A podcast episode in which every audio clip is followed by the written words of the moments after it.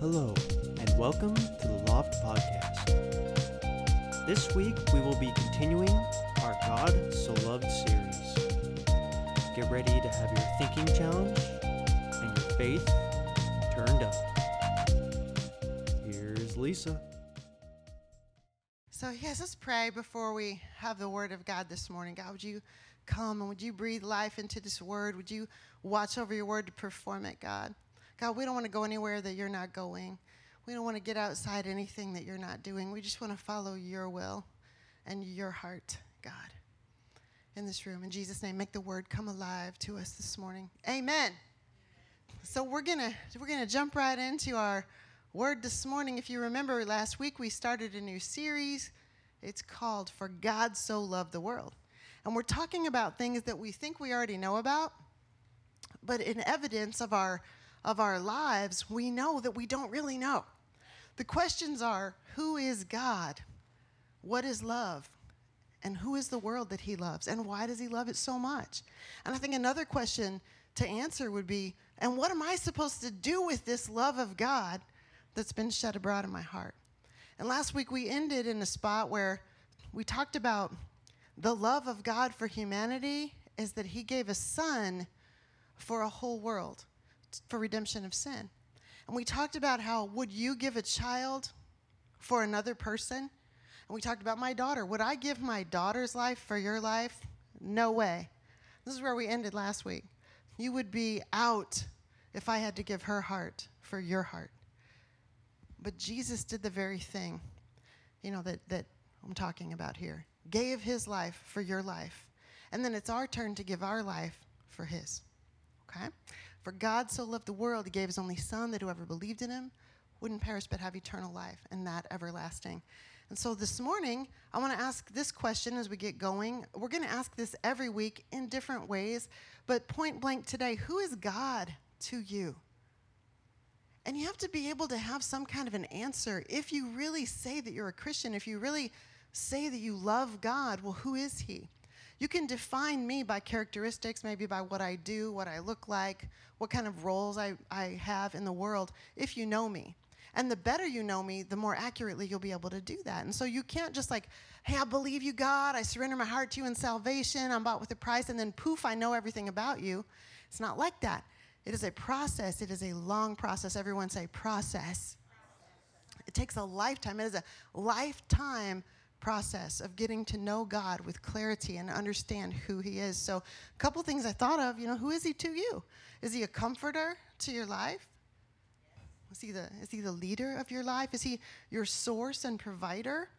Is he the help that you call to in times of need? Is he the man upstairs? Is he the Lord? Is he salvation? Is he redemption? He's all those things. And yet he's holy. He's absolutely holy. And he's absolutely personal. How do you combine holy and personal? And that's exactly what he does. And it's the miracle of, of For God So Loved the World. And so, with all that in mind, I want us to think about that God so loved the world today that he gave us a spiritual DNA, a spiritual genetic to inherit. Your genetic code, what you're made of, what you look like, what your your face looks like. Scott and I were on a Snapchat app the other day, and there's, you know, the Snapchat is supposed to make you look amazing in its filters, but on occasion they will put in something ridiculous like gigantic teeth or puppy dog face. I don't know, something ridiculous. It's fun. And there was one yesterday, and it had old person. I'm like, oh my gosh, this is horrible. You know, I showed it to Scott. I go, look, this is what you're going to look like in 20 years. And he goes, oh, it's my dad. It was kind of funny, and I thought, yeah, it's a genetic code. It's, it's your genetics, what has made you up. How you think, even sometimes, what you believe, all of that comes from your people. You're a product of your upbringing, a product of your environment. The thing about the DNA of God is that it supersedes physical DNA. The thing about the DNA of God is that it can reform your personality the DNA of God, it, you're still going to look the same. You're still going to have your same desire, your same bents, your same choices that you make. You're going to you're going to walk in the same kind of a idea of who you are. You don't get a lobotomy. You don't just forget everything that you are. You don't just my favorite color used to be blue and now it's all of a sudden yellow because of the streets of gold. That's weird. That's not what we're talking about. We're talking about how God can set his hand on your life and your life can be transformed by the miracle of spiritual DNA because he is our father. And if God is our father, then he has set up for us an inheritance alongside of his son Jesus. Okay, that's the things I want to break down and talk about in the weeks ahead. We're going to talk about an Abrahamic covenant. We're going to understand that God so loved the world, He gave us a covenant. We're going to talk about a blood covenant. You know, things that God gave us that we don't understand. Have you ever heard of stories where there's all this money out there that, that no one claimed? There was an inheritance, but no one claimed it, so it's left for the state or it goes to wherever it goes. Have you ever gotten an email like that? I mean, I get stuff like that on occasion. Sometimes it's a scam. I know that. I don't buy into everything because it'll say, "Well, hey, when you were in this position and, you know, this was a lawsuit that came and you're entitled to this $25,000 if you just click here." And I'm like, "Well, I was never there, so I'm pretty sure you got the wrong person." You know, I mean, there's logic and common sense that God gives us to reason things out, but what I'm talking about is, you know, if you receive a letter, I just watched this whole show on on uh, Netflix called Downton Abbey. It's really good. It's very clever. It's beautiful. The cinematography is fantastic, and it's it's fairly clean, fairly. So it has the idea of um, of an inheritance, uh, an heir, and he didn't know he was supposed to be the heir. He's like the tenth in line, but all of a sudden he's the one. It's the same thing with you and God you think that you're not enough. You think you're not worthy, or I mean, that's for somebody else. The gospel's always for somebody else. And all these things are weighty and lofty, and those things are for someone else, but not me. Like, I can't walk in those kinds of things, but you have an inheritance. You just have to claim it. There's a scripture in Proverbs that says, A good man leaves an inheritance to his children's children. God can do exceedingly above anything that we can do. I guarantee it. And people leave inheritance for their children all the time. And God has left an inheritance for you that you get while you're alive. You get it now while He's alive. He's left inheritance for you. I think this is a powerful word. If, if you walk out of here with anything today, understand that you have an inheritance. You have to decide if you want to claim it. My friend Candace, you know, uh, in California, California. Just she lost her mom not too long ago, and I think that's vague enough that it wouldn't identify her completely. But she lost her mom, and when I was there talking with her, there was a there was a well, she's grieving, but there was a time in the stories that we shared where she said, "You know what? What really breaks my heart the most is that my mom is gone." And she's never going to know that full victory. She's never going to know who she could have been in the kingdom of God. She's never, she never let it all go. She was never able to just step right into her full calling and purpose. And she's like, My heart is just broken for that. All the potential, everything she could have been, all of her gifting is just gone. And it can't happen now. She's gone. And there was a moment where she had a discovery that, that even though she passed, every curse that she had on her life that forbid her from overcoming died with her and would never haunt her again in Jesus' name. And, and beyond that, she raised her hand and said, Hey, God, everything that was meant for my family line in the, in the light of inheritance, in the light of anointing, what you meant to flow through my family that my mom didn't pick up, pick me. And can you put that on my life, God? And as a matter of fact, my dad too. And it was a very powerful conversation that we had on the side of a mountain there and driving around in the mountains of Malibu and stuff. But God is speaking something about inheritance. What, what does God want you to get out of this life? Because it's a lot more than where we are today. I guarantee it. Ooh, good, good God, help me say this stuff. So, if we're joint heirs with Jesus and we're set up to inherit the things of God, let's look at what the Bible says exactly about it, okay? Romans 3 9. Would you stand up one more time? We'll lean in, respect the word of God. You lean in while I read. And this stuff here is just really a continuation of the things we taught before from the book of Acts. In the book of Acts, we looked at how things were laid out. Now we're reading some of the books that were actually written during the time that we read about the events in Acts.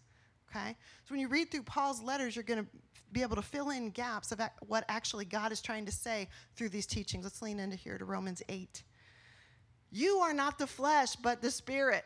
I know it says you are not in the flesh, but in the spirit. But I want you to understand you are a spirit that lives in a body. You're not a body dragging around your spirit. Your body is going to die one day and decay. Your spirit is going to live forever. You are not in the flesh, but in the spirit. If indeed the spirit of God dwells in you. Now, if anyone does not have the spirit of Christ, he's not his. And if Christ is in you, the body is dead because of sin, but the spirit is life because of righteousness. But if the spirit of him who raised Jesus from the dead dwells in you, he who raised Christ from the dead will also give life to your mortal body through his spirit who dwells in you. Therefore, brethren, we're not debtors, not to the flesh, to live according to the flesh.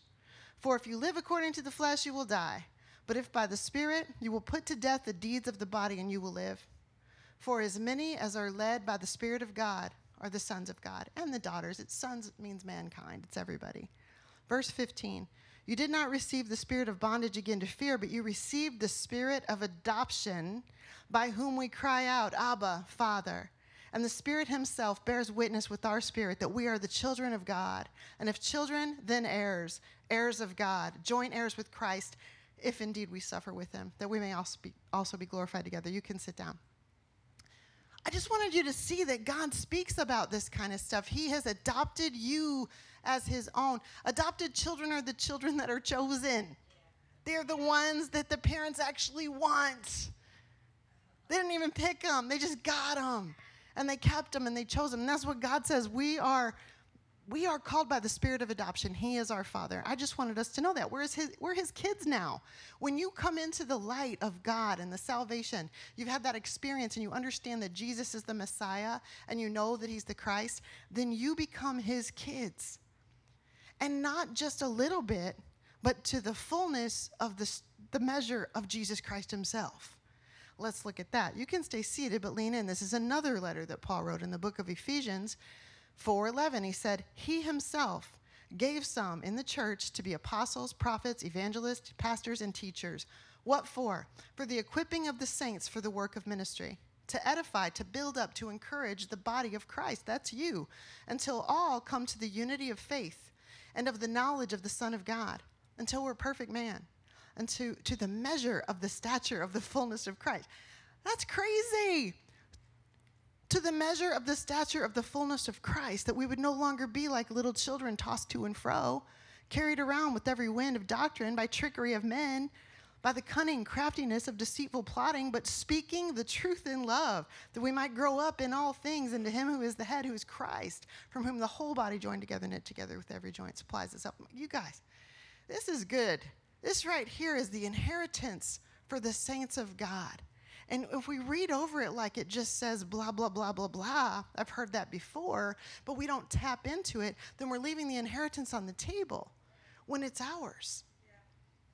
We have to want it. See, there's a couple things that happen for a physical inheritance. There's some laws that actually have to be laid out. Things get written down, things are signed. There's a law to be fulfilled. And then there's a process until you get the cash in your hand idea, right? Well, you have to understand that the law of the spirit of life in Christ Jesus set me free from the laws of sin and death, which is what that said there in Romans, that we now live according to our life in the spirit, not according to the flesh anymore. That's our inheritance, that's our right. And God loved the world so much that he gave us his inheritance to walk free from the law of sin and death. The wage of sin is death. Does that mean you're never going to sin? No. You're a human, but it means you shouldn't do it on purpose. And on occasion, you do it on purpose, and if you you get quicker and quicker to repent until you don't do it anymore. See, what it is is we don't want to. We don't want to. And that's where we have to understand the heart of God that we have inherited that will change us from the inside out so that we will want to, and we will. Preaching better than you're responding. It's a normal Sunday. I like that. That's good. To the measure of the stature of the fullness of Christ. And I think it's safe if we just say that most of us are probably not living up to our inheritance, including myself. Who can stand up to the measure of Jesus' stature? Not me. That's why I have Christ in me to be the hope of glory. So there's no longer I who live, but Christ who lives in me. And then the life that I now live, I live by faith in the Son of God who loved me and gave himself for me.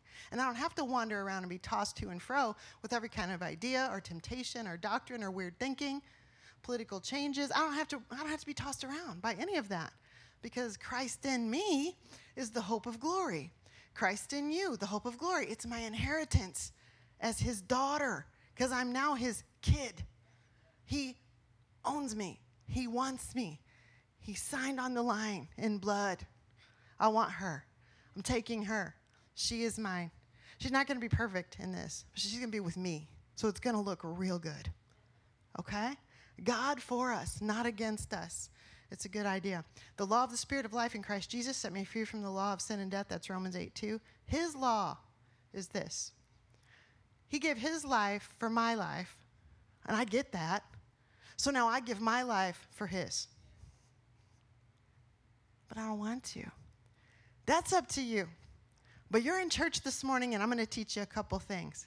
God brought you here on purpose with a purpose. You're listening intentionally to gain some kind of clarity, to glean some kind of wisdom, to, to get closer to the presence of God, to learn who He is in the world today. And His life for my life is huge, and I'm still alive. I just live as a witness all the days that I'm still breathing we enter a process with an incredible gift. We just read in Ephesians. How do we do that, Lisa? How do we follow the process? Well, God's given us apostles and evangelists and pastors and teachers and prophets. We follow them. We, li- we check in. We listen. Who are you listening to? Listen to who you're listening to and check in with that. Do some study on your own. Make an effort. You know, it, it's never going to change until you want it to change. And then you make a step in the direction. God is constantly pulling us closer to his heart.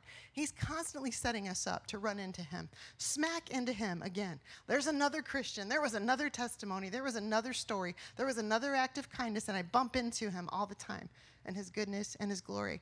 And then if that's not enough, he weighs on your heart. He puts a little hook in there and he just pulls it with this goodness, with this kind of word.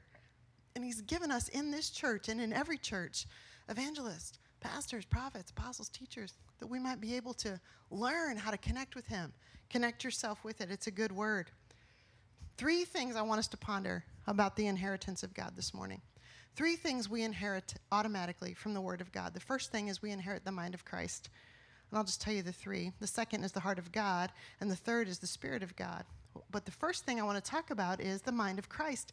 1 Corinthians 2:16 says this, "Who has known the mind of Christ?" Who has known the mind and purposes of the Lord so as to instruct him? Well, no one. But you know what? We have the mind of Christ to be guided by his thoughts and his purposes. And I studied out of the Amplified Bible a little bit this week just to get a little bit of sauce behind what we're talking about, a little bit of sweetness, a little bit of expounding on these words that we might understand. Because sometimes if you read the same translation over and over again, it gets a little, you remember, and it feels habitual. Well, if you get a different translation, it'll pour something else out to you completely. So that's what I studied from this time. And I think this scripture right here gives us security to know that we don't have to just think sad thoughts. We don't have to keep a bad thought in our head. We don't have to be tormented by bad ideas, wrong ideas, harmful words. You know, the, the line, we've said it before sticks and stones may break my bones, but man, words, they stay forever. And they do, and they hurt. That's why we come in close to have a redeemed mind, like the mind of Christ, so that we don't have to carry around all those broken bits over and over again. But it's never going to change unless we want it to change. You understand that? Like, like for some people, if I'm just being honest, I mean, isn't it fun to talk bad about people? It is. You know it is. Don't lie. You, you talk bad about other people. You, and sometimes as Christians, we have a habit where we put it under the guise of, well, I can share this with you because, you know, you're, you're a pastor and, you know, you're to you're to be able to pray about this, and I'm just to share this with you, and then just let me throw up all the stuff I know about somebody. Okay? We do it all the time. And I'm not saying I don't like it. I do. It makes me feel better about myself. If I can say something bad about somebody else and get your eyes on somebody else's mess, maybe it makes me stand a little taller or feel a little better. See, I like what it does for me, but I don't like what happens in me. Because then I got some dirty little morsel on the inside and I don't know how to get rid of it. Just like any other habit in life. Food. Man, I sure did like eating it.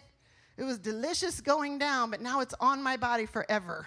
until I get rid of it and get the mind of Christ again, get renewed, and change what I'm doing. Your habits are everything in thought life, they're everything in your life. Your habits make up the sum of who you are. What do you do in your everyday life? What is happening in your day to day life that needs to change? Make yourself a short list. In this church, we get out our phones and take notes, and then we take a picture of the screen if there's something that you need to think about. That's how we take notes here. You are free to do it. And, and if something stands out to you, like, man, make a short list of the habits that I'm doing that I don't want to be doing. That's how Paul said it. Man, the thing I want to do, I'm not doing. The thing I don't want to do, I'm doing. Who can rescue me from my body of death? Jesus can. Because you have the mind of Christ. You have the mind set to be able to change it. It's very powerful. You have the mind that can bring down a stronghold. You can, you can have the mind that can meditate on the Word of God, that can renew your mind with the Word of God to change you. Yeah, you've inherited that. Why are you still preaching that, Lisa? Because I want to see it come to fruition so that when I run into you, we're like minded and you're sparking something in me that I didn't think of that morning. And you're bringing a scripture to mind that maybe I didn't read this week. And you're telling me something that God did in your life that is powerful because you know why? You got the mind of Christ and you're able to speak something good to the, to the room and to the table and to the circumstance, to the situation and you're talking good about other people and you're seeing what God has done in them and you're, and you're proclaiming it. I'm going to brag on Don for a second. Don texts me all the time. Don is single. He texts me all the time. And does Don text anybody else? Oh, everybody. Um, so here's the thing, Don, I love that. You know what? That's called accountability, brother. That's called having a family around you. And so Don, just like all of us, has had things happen in his life before you know, where things that want to call you and draw you back in. I didn't even tell him I was going to talk about this. It's okay, though. It's going to be good. So, Don, he texts everybody, y'all know, anyways. But here's the thing he was tempted this week. He's been on vacation. Single man, had a little idle time, could do anything he wanted, and had a temptation. And instead of following the temptation, you know what he did? He, he texted his pastor Hey, here's what I'm thinking. I'm thinking about this, haven't thought about it in a long time. And you know what I said? Don't you dare do that. You're a child of God. You're blood bought. You matter. You take what you were going to do there and you figure another way to be a blessing to somebody. He goes, That is right. Where's our parking lot fund at? I'm going to take that money and put it, where's right? It's Scott's birthday. I'm going to send him a coffee. I'm going to rise up. I'm going to be the man of God. I'm going to do what I'm supposed to do. And you know what, Don? God bless that. You're becoming aware that you are a child of God. And that's how you walk. You break habits that are bad and you walk into the habits that are good. You have the mind of Christ to make a decision that's powerful. And Don, I love you. I didn't mean to embarrass you by any means. I want you all to know that's an example. And I, I can credit it to this too. This year, he also became a tither. A tither. It's hard to stop a tither because you put your money in where your mouth is. And you put your, you, when your money is in, is in something invested, you're going to do some things to make sure it rises and not falls. You're going to do everything you can do to make it happen. God bless you, Don. You've inherited it. You have the mind of Christ. I wasn't even planning on saying all that, Don, but it just kept ringing in my ear. Ooh, good God. Philippians 4 8. Finally, brethren, whatever things are true, noble, just, whatever things are pure, whatever things are lovely, whatever things are of a good report, if there's any virtue, if there's anything praiseworthy, let's meditate on those things. Because what's in our mind is what's going to come out of our mouths. Mm-mm-mm. Secondly, the heart of God. Have you ever heard someone say, you know, man, they have a pure heart, or and I just love the heart of that. I, I love how that is. It's kind of similar to having a spirit about something, but it's a little different. In 1 Samuel, the Lord sought out for himself a man called David after his own heart. And the Lord appointed him as a leader and a ruler over the people. It's amazing. God wants us to pursue his heart. You know, when you think a person has a pure heart, you think a person has good motives, what, what kind of heart do you think God has? What, what do you think God's heart is for the economy or for people? What is God's heart? Because you have inherited it. His heart in you. Am I speaking over your head or do you get that? His heart in you. You know, Stacy and I were talking about this yesterday, and she goes, I love the thoughts of this, but I almost can't even grasp it myself. How am I supposed to be like him? Little bit by little bit, one day at a time, one scripture after another, little by little with your pursuit after Him. Man, it's so good. Is it something that you can teach or is it something you have to catch? In Ezekiel 11, let's go a little Old, Old Testament for a minute. This is a beautiful idea and imagery. It says, Thus says the Lord God to the people I will gather you from the peoples, I will assemble you out of the countries where you have been scattered, and I will give back to you the land of Israel. Say that to yourself, you know, that God might have had you scattered. Your, your people might be scattered right now. You, you might not even know exactly where you're supposed to land, but if you can take this word and apply it to your life today, that God is saying, I'm going to gather you. I'm going to cause you to come into assembly. I'm going to bring back what you've lost. I'm going to set it in place. I'm going to give you more people than you ever had before. I'm going to set your feet on a rock. You're not going to live in a miry clay. You thought it was over, it was just beginning. You just turn the page. There's something new. My heart for your life, the heart of God. And here's what he says. I will give back to you the land of Israel. And when they return there, they will remove from it all the traces of its detestable things, all the repulsive things, all the remnants of paganism. Here it is and I will give them one heart, a new heart. And I will put a new spirit within them.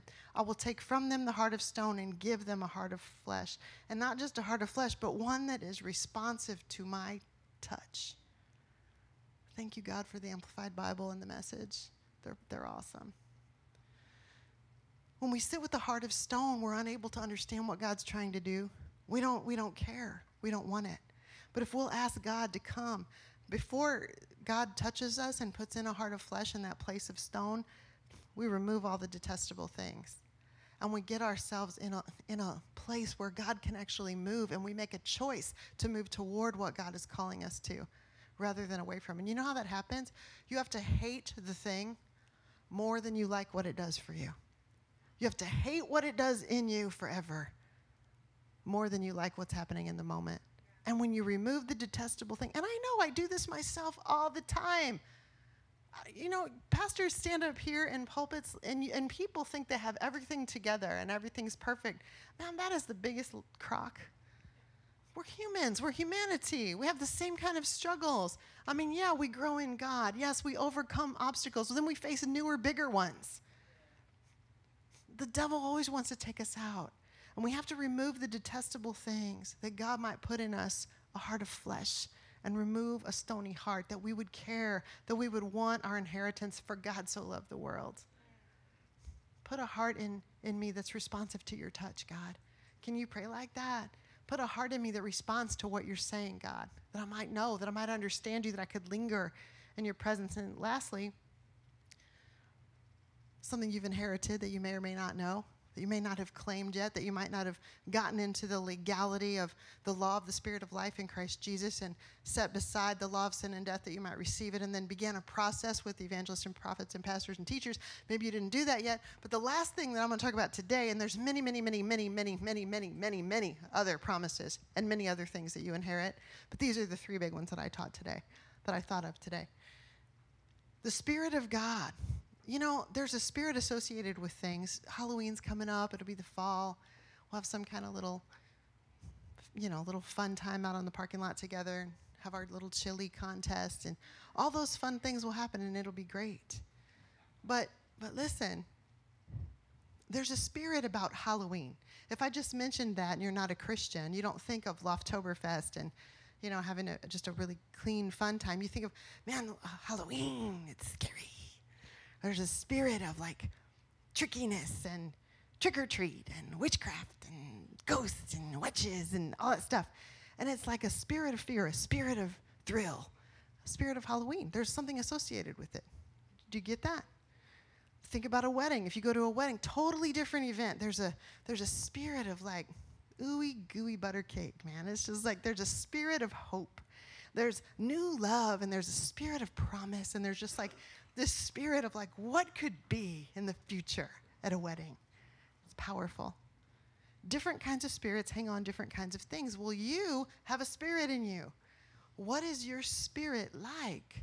If you were going to describe yourself, what is your spirit like? And whatever it is, you've inherited the Spirit of God. The Holy Spirit himself. You have it. Look right here in Scripture. Ephesians 1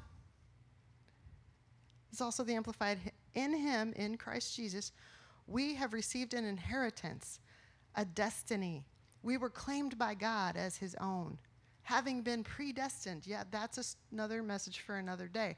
Chosen, appointed beforehand, according to the purpose of him who works everything in agreement with the counsel and designs of his will, so that we who were the first to hope in Christ, who were first to put our confidence in him as our Lord and Savior, would exist to praise his glory. Why do you worship so long, Lisa? Because we were predestined and, and designed that we might exist to praise his glory. That's why in verse 13, in him you also, when you heard the word of truth, the good news of your salvation, as a result, you believed in him, were stamped with the seal of the promised Holy Spirit, the one promised by Christ. You guys don't miss this part. You were stamped with the seal of the Holy Spirit that says you are owned and protected by God. The Spirit is the guarantee, it's the first installment, the first pledge, a foretaste of our inheritance until the redemption of God's own purchased possession, His believers, to the praise of His glory. Dang. You have the mind of Christ, it's inherited, it's yours. You have the heart of God. You have the Spirit of God. That's it, folks. Go live your best life this week. We'll be right back next week. Amen. Thank you for joining us today. Remember to like and follow for the next installment of the Loft Podcast. If you want to be a partner with the Loft, you can give on givelify.com. If you need more information, check us out on Facebook or at theloftgathering.com. And of course, join us 10:30 Sunday mornings. Hope you have a great week.